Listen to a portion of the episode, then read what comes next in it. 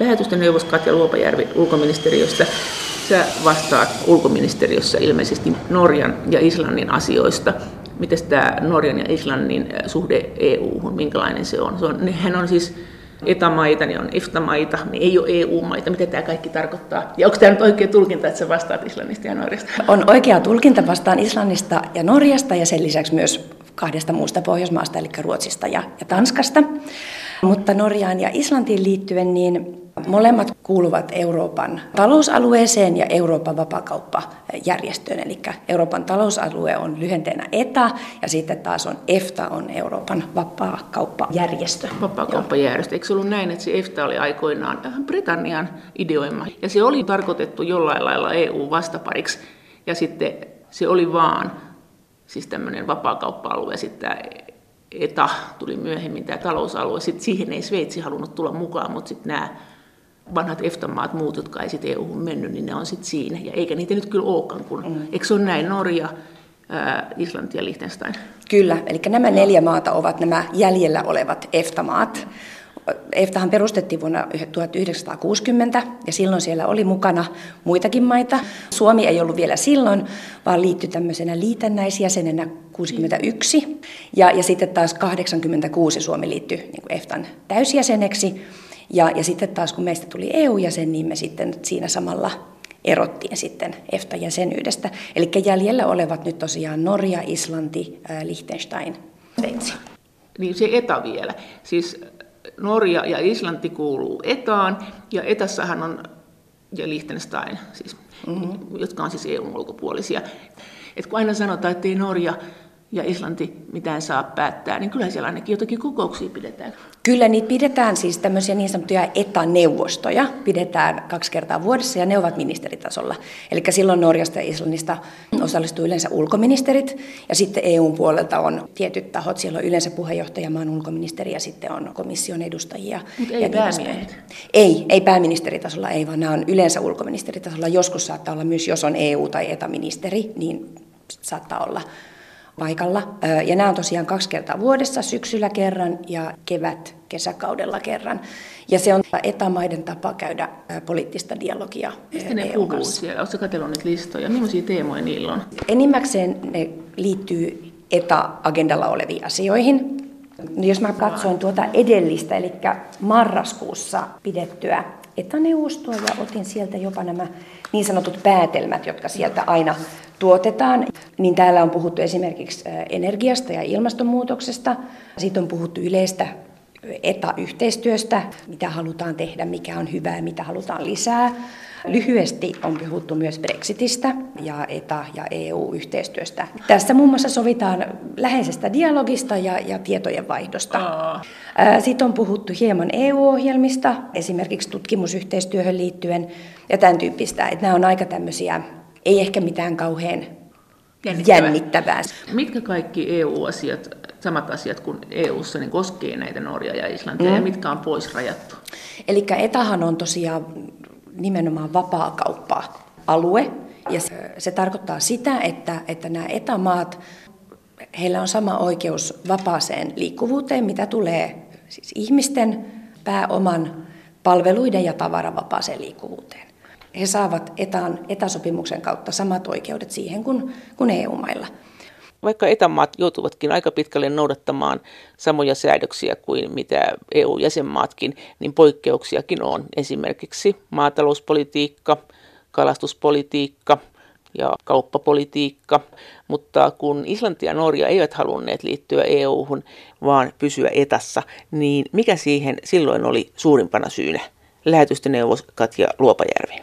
Varsinkin kalastus ja Norjan osalta myös maatalouspolitiikka on, on semmoisia keskeisiä syitä. Ne on poliittisesti isoja asioita, ja ne on varmaan pääasiallinen syy myös siihen, että, että kumpikaan maa ei ole E U-jäsenmaa. Tai onhan niitä muitakin syitä, syitä. Mutta mitä Norja haluaa, tiedätkö, maatalouspolitiikalta, mitä E U ei saa olisi? Haluatko ne tukea sitä enemmän, Ää, kun ky- se on niin hajanaista se? Kyllä, siinä on siis se halu tukea kansallisesti maataloutta enemmän. Sitten siihen liittyy myös tämmöinen laajempi, sanotaan ehkä nyt ei aluepoliittinen, mutta tämmöinen näkökanta, jolla halutaan niin kuin tukea maaseutupolitiikkaa, joka liittyy siihen.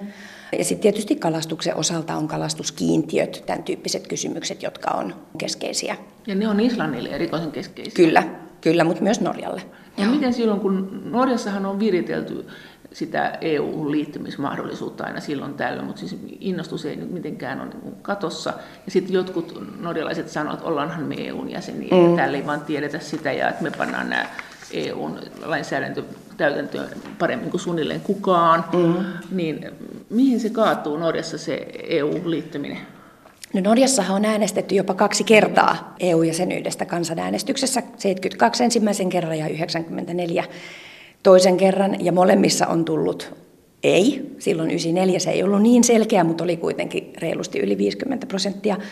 Ja kansa on aika yksimielisesti vastaan. Et nyt niitä kyselyitä ei kauhean usein siellä tehdä, mutta viimeksi kun tehtiin, taisi olla vajaa joku pari vuotta sitten, niin yli seitsemänkymmentä prosenttia oli vastaan. Mikä se oli se puolue, joka kannatti E U:ta ja mikä ei kannattanut? Miten se meni se tavallaan se tilanne?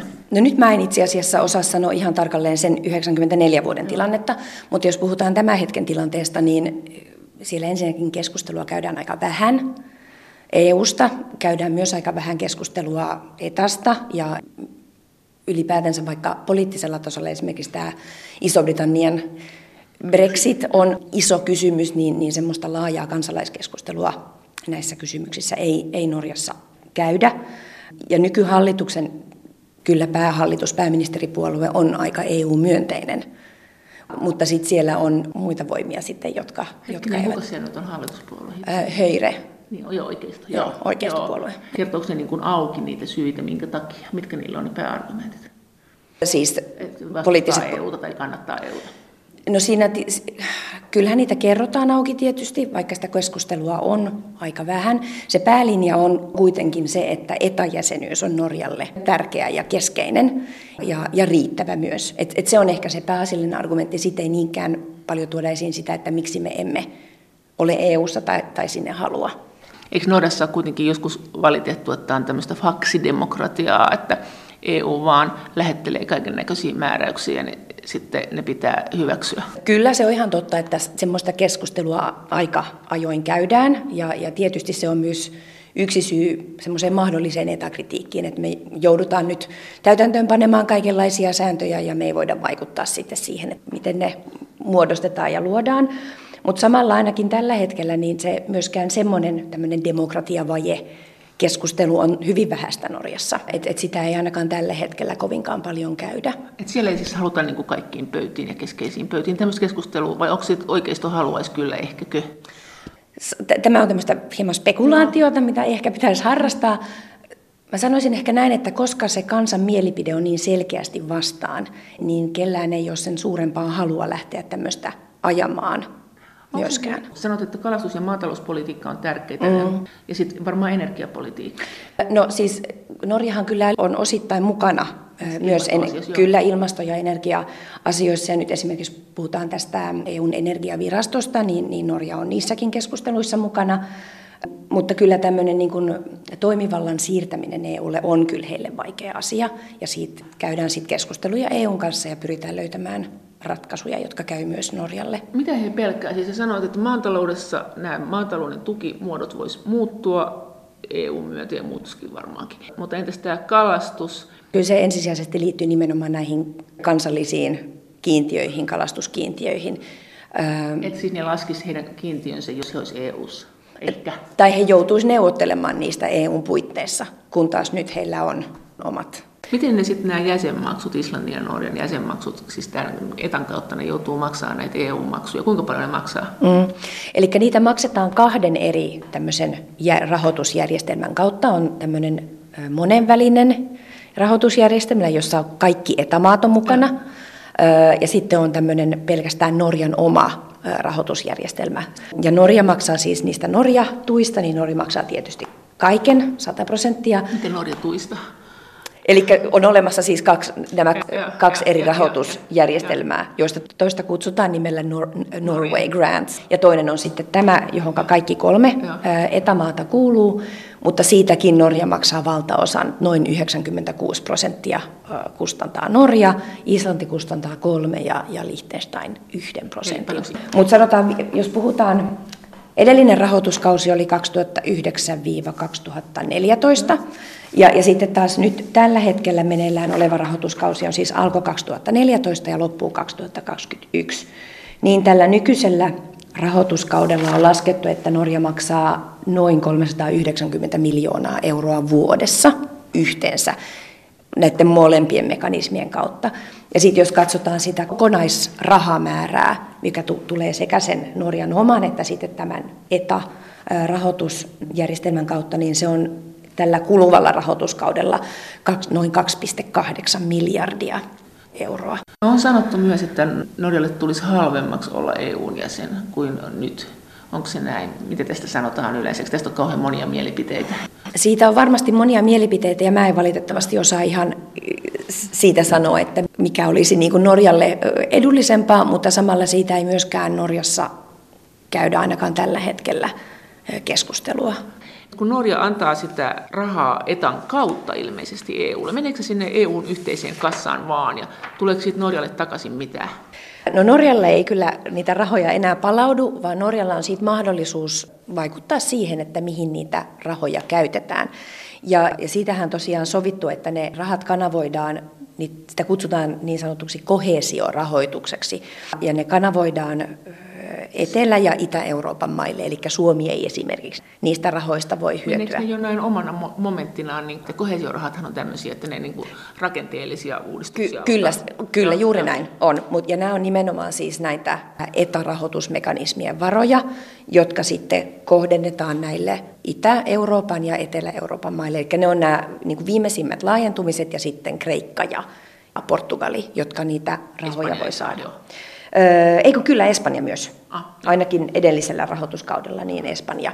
Mutta saako siis Norja ja Islanti olla mukana päättämässä? Kyllä saa, eli he käy, ja varsinkin siis Norja, Islannin merkityshän on niin pieni. Saksi, onko Norjalla enemmän äänioikeutta siellä kokouksissa?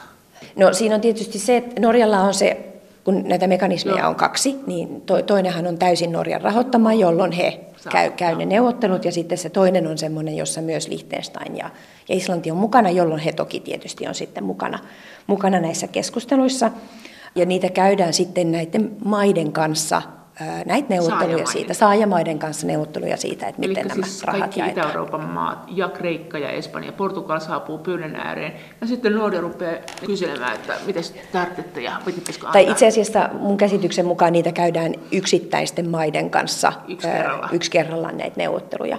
Ja, ja se on tietysti Norjalle semmoinen niin kuin tapa tehdä E U-politiikkaa ja myös vaikuttaa esimerkiksi näiden Itä-Euroopan maiden kehitykseen myös. He saattaa he tukea esimerkiksi oikeusvaltiokehitystä, saattaa tukea kansalaisyhteiskuntaa.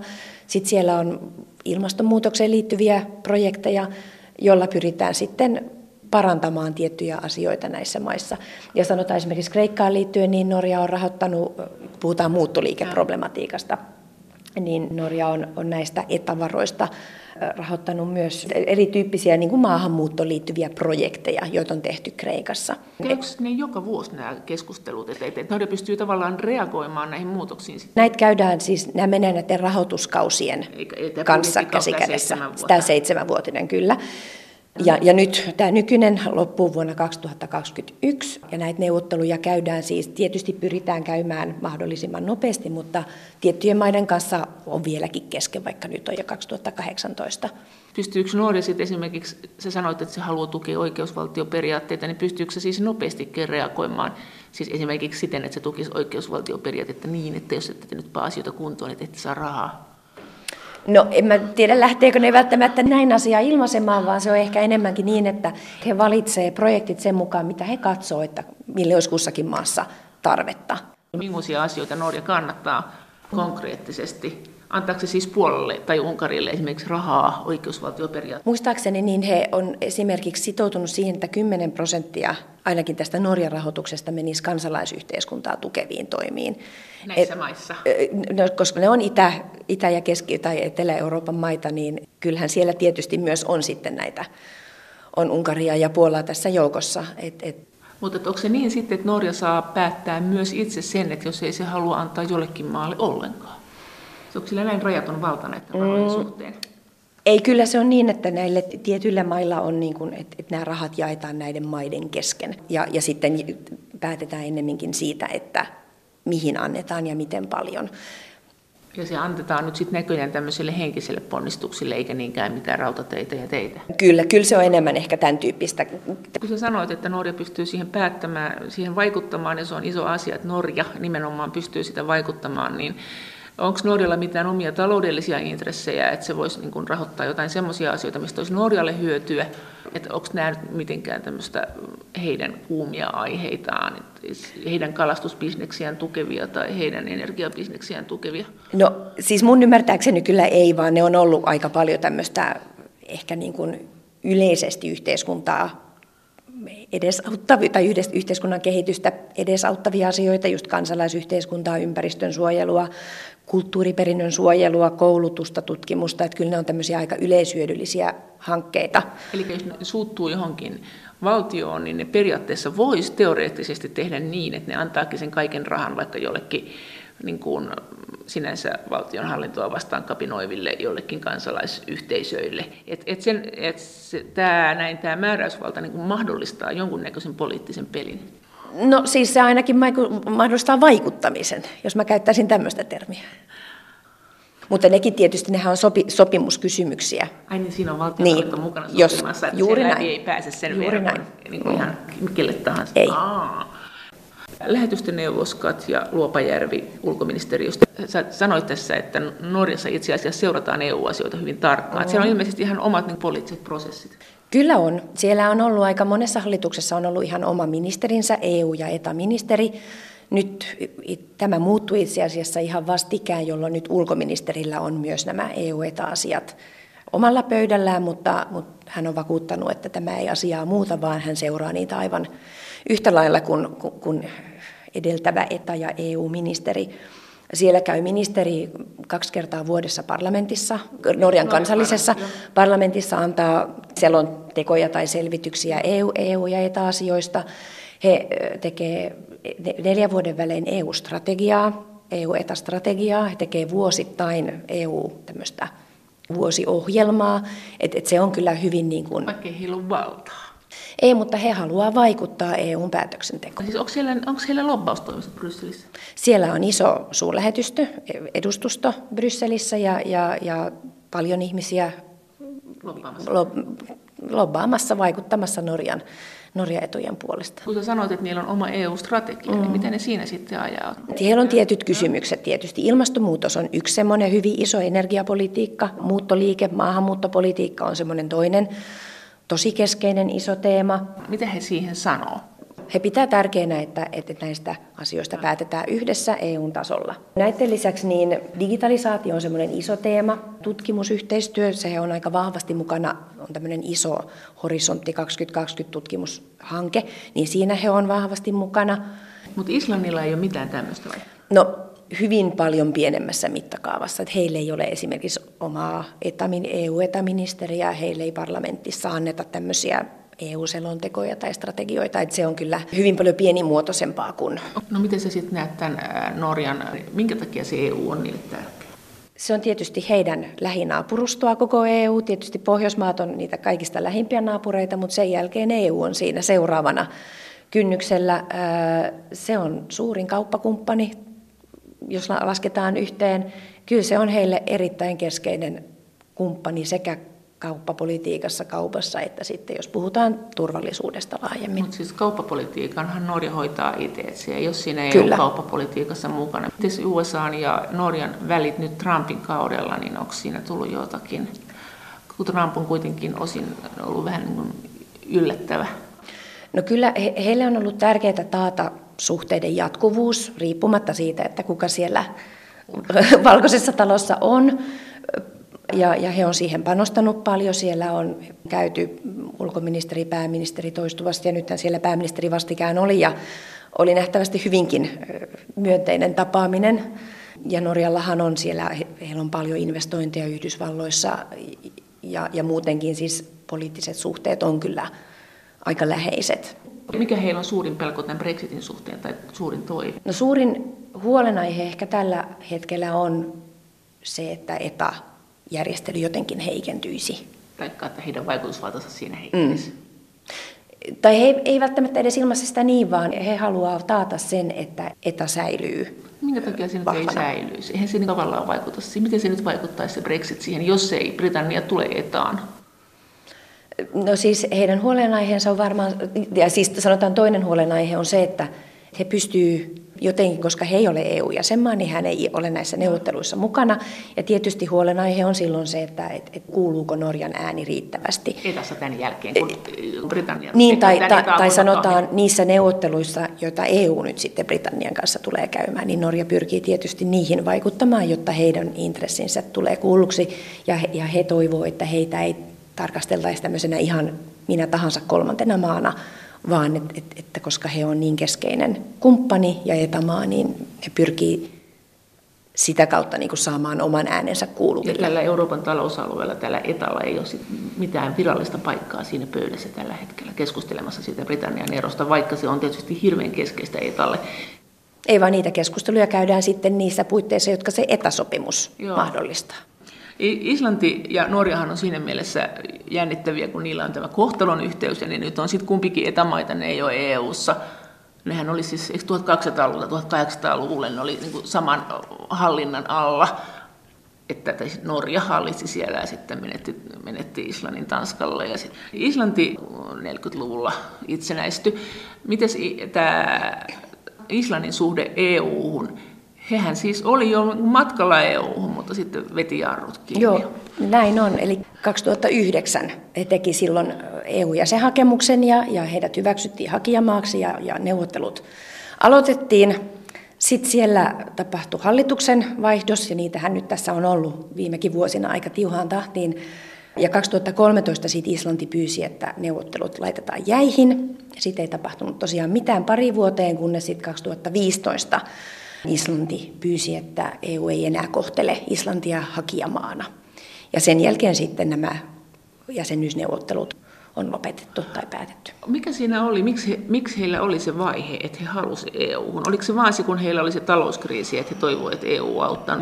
Kyllä se varmaan osittain oli näin, mutta sitten samallahan Islannissa myös on, on E U-myönteisiä ja E U-kriittisiä tahoja, ja tietysti hallitusten vaihdosten myötä niin välillä on toiset ollut niskan päällä ja sitten välillä taas on ollut nämä E U-kriittiset vahvemmalla, ja, ja tämä tietysti on vaikuttanut siihen, että jos katsotaan nyt näitä viime vuosia, niin Islannin edellinen hallitus, heillä oli hallitusohjelmassa tämmöinen kansanäänestysmahdollisuus E U:sta. E U:sta, kyllä, no. että järjestettäisiin taas äänestys no, E U-jäsenyydestä, no. mutta nyt kun siellä jälleen vaihtui hallitus viime vuoden, viime vuoden syksyllä oli, oli taas vaalit, ennenaikaiset vaalit, ja nyt siellä on hallituskoalitio sellainen, jossa kaikki kolme puoluetta on E U-kriittisiä. Onko se vasemmistokin, vai se vihreät, vihreätkin? Kyllä he on, on, eivät ole ainakaan E U-jäsenyyden puolesta. Siis onko se nyt vihreät vai vasemmisto? Vihervasemmisto. Joo, joo, joo. Kuitenkin niin vihreäthän on meillä E U-myönteisiä. Kyllä, joo. Ja, ja sitten siellä on tosiaan tämä itsenäisyyspuolue. Sitten onko, se, onko se itsenäisyyspuolue nyt sitten semmoinen, että se on nimenomaan ei-E U? No... Islannin sisäpolitiikka on semmoista aika omanlaistaan, ja siihen se on tietysti pieni maa, jossa vaikuttaa ehkä vähän erityyppiset asiat poliitti, poliittisiin kantoihin kuin ehkä täällä meillä Suomessa, ja, ja, ja, ja tietyt, esimerkiksi tietyt elinkeinot, niin kuin kalastuselinkeino on, on hyvin läheisessä yhteydessä tiettyihin puolueisiin ja niin poispäin, eli silloin sanotaan kalastus. Teollisuuden intressit saattaa näkyä jonkun tietyn puolueen Minkä intresseissä. Eli itsenäisyyspuolue on se puolue, joka on aika lähellä kalastusteollisuutta, ja, ja silloin se tietysti johtaa myös tämmöiseen E U-kriittisyyteen. Kalastuselinkeino on siellä niin keskeinen ja tärkeä, ja jos he joutuisi, ja siinähän myös, jos katsotaan niitä E U-neuvotteluita, joita silloin käytiin, niin niitä lukuja, ei esimerkiksi koskaan edes ehditty avaamaan, koska ne, niitä pidettiin kaikkein vaikeimpina. Miten siellä Islannissa nyt sanotaan siinä mielessä Brexitistä, kun niillähän oli se Turskasota, kun siis, siis Britannian sotalaivat alkoi olla siinä rannikon lähellä, niin mitä he nyt sanoo Brexitistä, kun tavallaan nämä kalastusasiat on E U:ssa niin E U-politiikkaa ja todennäköisesti ne sitoo myös Britannia ja kaikkia jäsenmaita. Pidetäänkö siellä, että joudutaan nyt aloittamaan uudet neuvottelut, taikka tämä, tämä pelitilanne muuttuu ja nyt kun Britannia pääsee E U-määräysvallasta, niin sieltä tulee niin kuin toinen yritys. Onko siellä keskusteltu tämmöisestä? Onko se kattonut?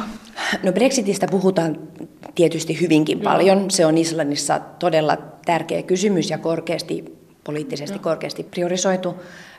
Siellä on esimerkiksi tämmöinen oma ministerivaliokunta, joka käsittelee Brexit-asioita ja, ja siellä on niin kuin analysoitu tätä asiaa hyvinkin paljon. Ja Islannille on pienenä maana tärkeää varmistaa, että he ei, he ei ole jonon viimeisinä, kun Britannia sitten lähtee neuvottelemaan kauppasuhteistaan eri, eri maiden kanssa.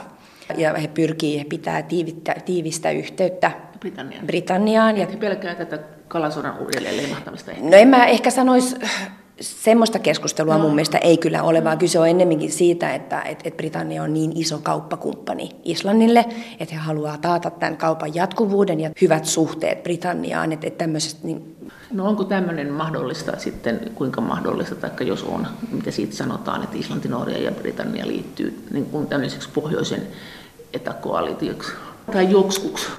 No siinä on tietysti etämaidenkin välillä on eroja ja Islannin ja, ja Norjan ehkä tapa katsoa, tarkastella Brexitia on vähän eri, ei ole ihan samantapainen. Mikä se ero on? Siin, se on? Se saattaa liittyä sisäpolitiikkaan myös. Et Islannissa katsotaan Brexitia jotenkin vähän toisella tavalla ja sitä voidaan pitää jopa, poliitikot saattaa pitää sitä jopa mahdollisuutena Islannille luoda uuden tyyppistä suhdetta Iso-Britanniaan, kun taas sitten Norjassa sitä tarkastellaan nimenomaan tämän E T A-jäsenyyden kautta ja halutaan säilyttää E T An asema. Se on Norjassa enemmän tämmöistä puolustustaistelua ja Islannissa ehkä enemmän niin kuin nähdään sen mahdollisuutena?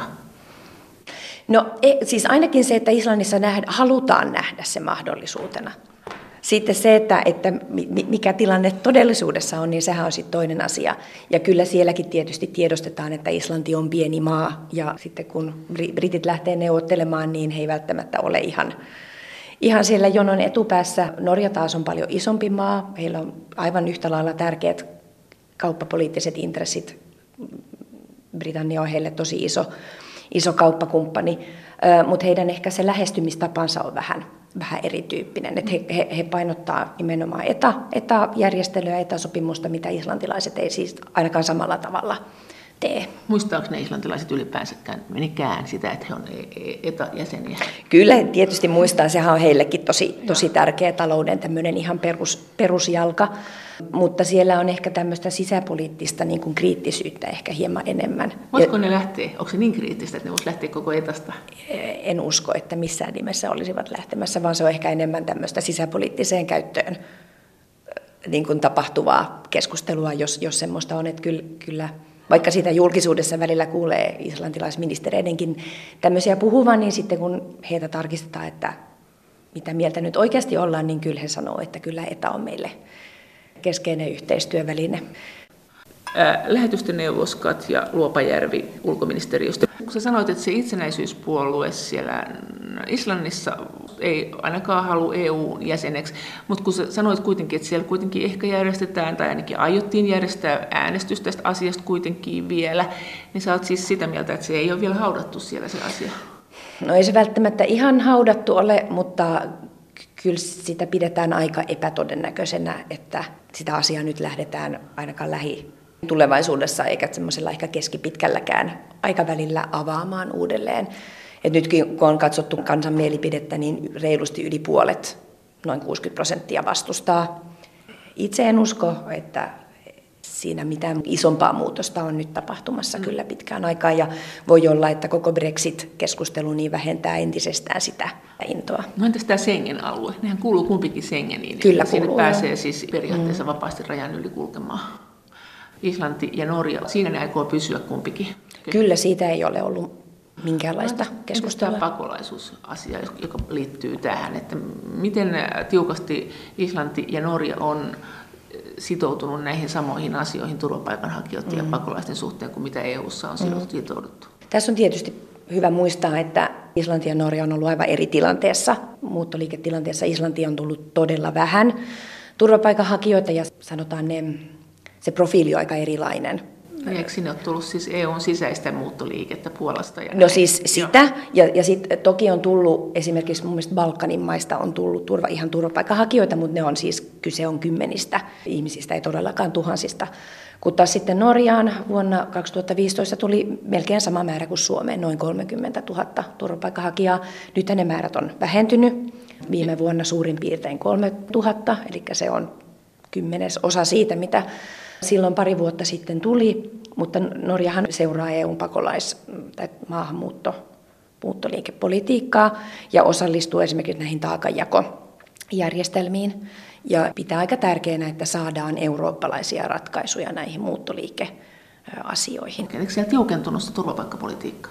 No se on ihan totta kyllä, että siellä on tiukempaa linjaa kuin aikaisemmin maahanmuuttokysymyksissä ja siellä esimerkiksi tämä heidän nykyinen maahanmuuttoasioista vastaava ministeri on, on aika tiukkasanainen. Hän ajaa tämmöistä aika tiukkaa maahanmuuttopolitiikkaa ja samaten ajaa esimerkiksi palautusten tehostamista ja tämän tyyppisiä asioita. Se on vähentynyt se turvapaikanhakijoiden määrä sielläkin? Siis ihan selvästi sama, samanlaisia trendejä kuin täällä muuallakin, esimerkiksi Suomessa. Mut, mutta Islanti ei oikeastaan ollenkaan ollut kiinni tästä? Ei, koska he, se asia ei koske heitä ollenkaan samalla tavalla. Et silloin puhutaan aivan toisenlaisista lukumääristä ihan yksinkertaisesti. No, entäs tämä neljä perusvapautta, siis kun tosiaan etäalueella työvoima pystyy liikkumaan maasta mm-hmm. toiseen, niin minkälainen merkitys sillä on sit Islannille ja Norjalle? Kyllähän sillä on tietysti merkitystä, että et molempiin maihin tulee esimerkiksi Puolasta hyvinkin paljon työntekijöitä. Se on merkittävä osa työvoimaa molemmissa maissa, että siinä mielessä se on tärkeää heille saada tätä työvoimaa. Ja sitten samalla tavalla heille tietysti tärkeää, että he pääsevät E U-markkinoille omien tuotteidensa kanssa.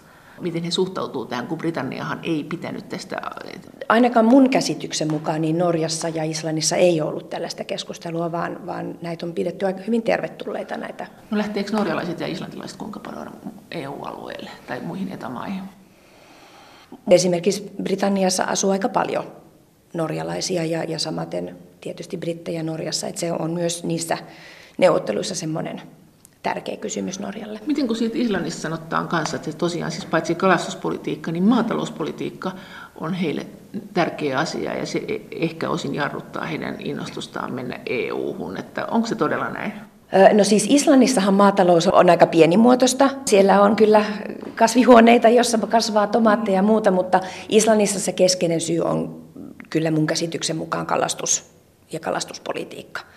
Entäs tämä puolustuspolitiikka? Miten E U ja Islanti ja Norja, niin ne, Islanti ja Norjahan on molemmat NATO-maita, mutta hyvin erilaisia NATO-maita. Että, eikö Norjalla ole tällä hetkellä jotakin virityksiä, että, tai ainakin toivotaan, että se tähän yhteiseen puolustukseen jotenkin mm. osallistuisi? On. Norja pitää tärkeänä, että E U kantaa vastuuta omasta turvallisuudestaan. Se on heille semmoinen keskeinen kysymys. Tietysti NATO-maana he pitää tärkeänä, että nämä E U-rakenteet ei muodosta päällekkäisyyksiä NATO-rakenteiden kanssa, mutta he käyvät läheistä keskustelua E U:n kanssa sekä ulko- ja turvallisuuspoliittisissa kysymyksissä että sitten myös puolustuskysymyksiin liittyen. Ja he noudattaa osittain tiettyjä päätöksiä. Esimerkiksi jos ajatellaan yhteisiä ulko- ja turvallisuuspoliittisia päätöksiä, niin osittain he noudattaa niitä. Vaikka he ei pysty vaikuttamaan ja olemaan mukana siinä päätöksenteossa, niin he, he noudattaa niitä. Esimerkkinä pakotepolitiikka, Venäjään kohdistuvat pakotteet, niin sekä Islanti että Norja on liittynyt niihin ja noudattaa samoja periaatteita kuin E U-maat. Sitten mitä tulee puolustuskysymyksiin, niin, niin Norja on mukana esimerkiksi tietyissä kriisinhallintaoperaatioissa, Ja, ja on, on sillä tavalla mukana tässä yhteisessä turvallisuus- ja puolustuspolitiikassa. He on myös tämän Euroopan puolustusviraston, heillä on puolustusviraston kanssa yhteistyötä ja he osallistuvat esimerkiksi tämmöisiin puolustustutkimushankkeisiin. Et, et heillä on kyllä niin kuin myös jopa puolustussektorilla on entäs jonkun verran yhteistyötä. Entäs Islanti? Islannilla hyvin paljon niin pienemmässä mittakaavassa. Mikä se Islannin panos tähän asiaan on? Puolustukseen. Niin. No Islannillahan ei ole omia puolustusvoimia niin esimerkiksi, että mutta se tietysti... Mutta joukothan siellä NATOon he kuuluu. Kyllä. Ja Yhdysvaltain se tukikohtahan oli siellä, mutta meni siellä. No siis sanotaanko näin, että Islannin puolustuspolitiikan tai puolustuksen kannalta NATO on tietysti se keskeisin, Yhdysvallat, toinen tämmöinen keskeinen, ja pohjoismainen yhteistyö on heille. Et jos he, heiltä kysyy, että mitkä on teidän puolustuksen ja turvallisuuspolitiikan kannalta ne keskeisimmät, niin sieltä tulee NATO, Yhdysvallat ja Pohjoismaat, ei niinkään E U. Joskus on sanottu näinkin jossakin, että Norja on kaikkein tottelevaisin maa, että se panee kaikki E U-säädökset voimaan. Onko se todella näin? Kyllä Norja on aika tehokas siinä täytäntöönpanossa.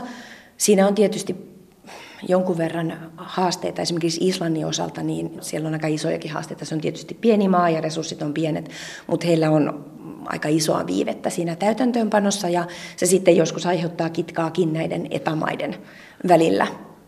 Onko seurannut yhtään, että mistä asioista on tullut ihmettelyä Norjan päässä vai onko siellä ollakseen tosi hiljaa vaan tästä? Mä en osaa kyllä sanoa tämmöisistä yksittäisistä direktiiveistä. Se mitä Norja tietysti pyrkii tekemään on esimerkiksi pohjoismaisen yhteistyön kautta. He haluaa lisätä pohjoismaista yhteistyötä E U-asioissa ja tietysti muiden pohjoismaisten E U-jäsenten Suomen, Ruotsin ja, ja Tanskan kautta sit pyrkii tietysti edistämään omia etujaan ja saamaan tietoa myös E U:n sisäisistä päätöksentekoprosesseista.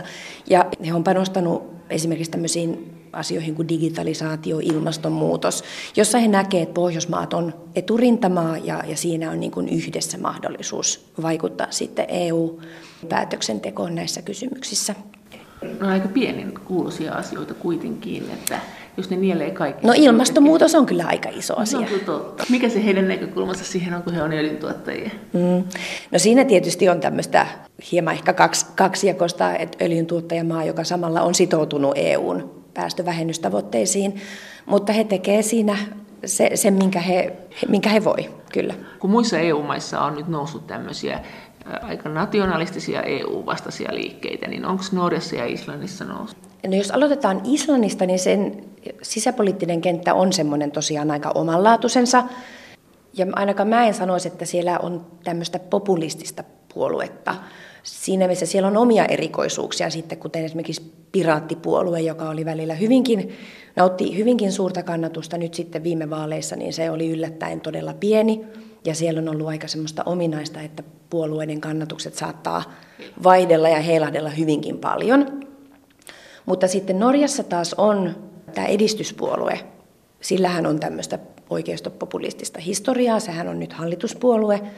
Hallituspuolue oli myös viime kaudella ja nyt tässä Solbergin toisessa hallituksessa on, jatkaa, jatkaa siinä.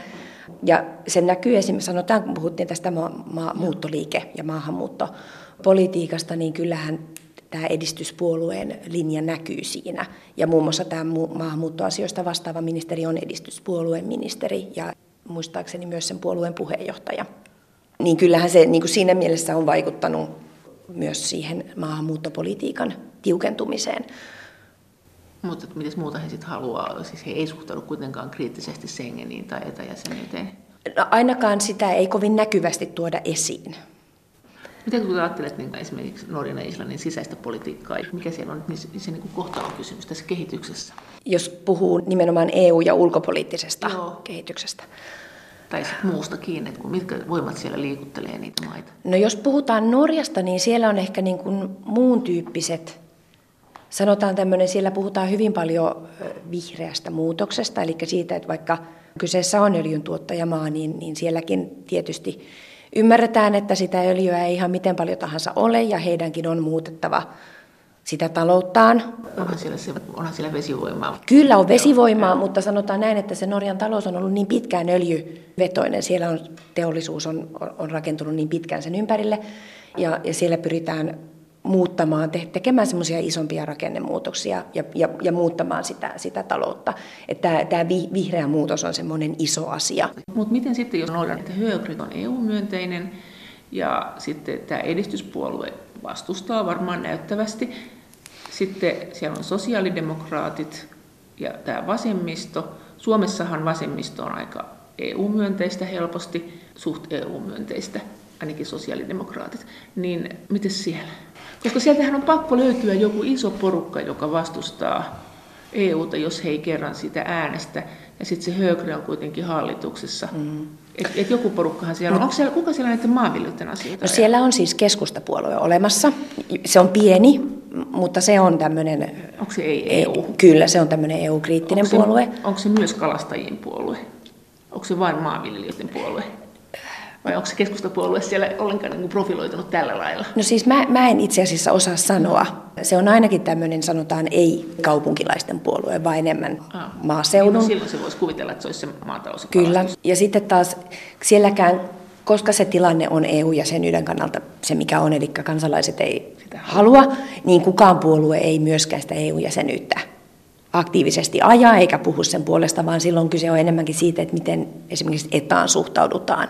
Ja, ja nykyisenkin hallituksen linja on enemmän se, että he haluaa tuoda esiin sitä etan merkitystä ja tärkeyttä norjalaisille. Eikö siellä ole yhtään tämmöistä keskustelua niin kuin demokratian vajeesta? Tännehän tulee hirvittävä määrä säädöksiä E U:sta ja he ei pysty siihen vaikuttamaan, niin puhutaanko siitä demokratian vajeesta no, siellä? Ainakaan tämmöistä yleistä laajempaa keskustelua siitä ei tällä hetkellä ole. Onko koskaan ollut? No, sitä mä en osaa sanoa ihan tämmöisellä no. historiallisemmalla perspektiivillä, mutta sanotaan viime vuosina niin ei, ei ole ollut. Onko Islannissa siitä puhuttu, että he ei pääse äänestämään näistä asioista, nämä tulee vaan? No siellä puhutaan ehkä, sanotaan ainakin poliitikot puhuu siitä ehkä enemmän. Et, et siellä saattaa niin kuin poliitikkojen puheissa olla enemmän tätä, että ehkä tämän tyyppistä niin kuin retoriikkaa. Mutta sitten samallahan he tietysti kyllä ymmärtää ja tietää sen, että, että, että tälle ei ole vaihtoehtoa ja se vaihtoehto ei ole heille hyvä, vaan se etäjäsenyys on kuitenkin heidän taloutensa yksi tärkeä perus, perusjalka. Ja siellä ei siis lähdetä siitä, että palataan EFTAan, joka olisi löysempi kuin ETA. Semmoista keskustelua ei kyllä mun käsittääkseni ole ollut. Sä oot siis sitä mieltä, että nyt lähiaikoina mitään uutta E U-äänestystä ei kumpaankaan maahan todennäköisesti uskalleta järjestää. Onko Islannin, kun sanot, että Norjassa saattaa olla, että poliitikot ehkä vähän niin kuin kannattaisikin sitä E U:ta, koska ne ei nosta sitä framille näitä demokratiaongelmia, niin voisi näin kuvitella, niin miten sitten Islannissa, että onko siellä niin kuin eliitissä tämmöistä piilokannatusta? No kyllä siellä varmaan joissain piireissä on ainakin semmoisia hieman E U-myönteisempiä vaikuttajiakin, mutta ei, ei, ei hekään kovin näkyviä ole. Miten he kaikkea sieltä? Mitä sieltä voisi saada, jos he sinne jäseneksi menisi? Että miten, miten ne silloin, kun, silloin, kun sitä käytiin sitä keskustelua? Mitä muita argumentteja oli kuin, että niin, olisiko he ottanut euron sitten myös? Mä en tosiaan muista, muista tai en, en näitä tehtäviä silloin tehnyt, kun, kun näitä neuvotteluja silloin kaksituhattakymmenen yksitoista käytiin. Mutta kyllä siis valuuttakeskustelua Islannissa kyllä on käyty ja, ja pohdittu sitä, että, että pitäisikö esimerkiksi Islannin kruunu sitoa euroon. Tällä, niin, aivan. Että tällaista keskustelua siellä kyllä käydään. Mutta käydäänkö siellä nytkin? Voisiko... Siis tämmöistä keskustelua kyllä tälläkin hetkellä käydään. Että Islannin kruunu euroon? Kyllä, koska se, heillähän on hieman haasteellista nyt se, että kruunun arvo, Islannin kruunun arvo on niin vahva, jolloin se on sitten taas Albaniste. Juuri tai ha- haaste, haaste sen osalta, niin, niin siinä mielessä se on niin kuin ehkä sit aktivoinut tätä valuuttakeskustelua siellä, mutta se on tosiaan tämmöistä keskustelua vasta, että, että mitään päätöksiä tai mitään tällaista ei ole kyllä. No, onko Norja sanonut koskaan E U:lle ei mihinkään? No siihen E U-jäsenyyteen silloin. No siihen kaksi sanoi ei, mutta sanoo tässä sitten tämän jälkeen, onko ne sanonut ei mihinkään isosti? Kun Islanti kuitenkin on tavallaan sanonut ei, kun se, ei niitä, kun se vetkuttelee niiden sopimusten täytäntöönpanossa. Mutta sekään se, se, se, että heillä on sitä viivettä siinä täytäntöönpanossa, niin se ei välttämättä ole periaatteellista, vaan se, se on siis osittain se on ihan resurssipulaa, se on pieni koneisto, joka... Ja, ja sitten osittain se liittyy siihen, että et, et osa niistä säännöksistä pitää viedä parlamentin kautta, Ja, ja silloin se viivästyttää, parlamenttikeskustelut viivästyttää sitä täytäntöpanoa. Ja siellä on itse asiassa tämä nykyinen hallitus on, on ihan pääministerin suulla sanonut, että heidän pitää tehostaa ja nopeuttaa täytäntöönpanoa.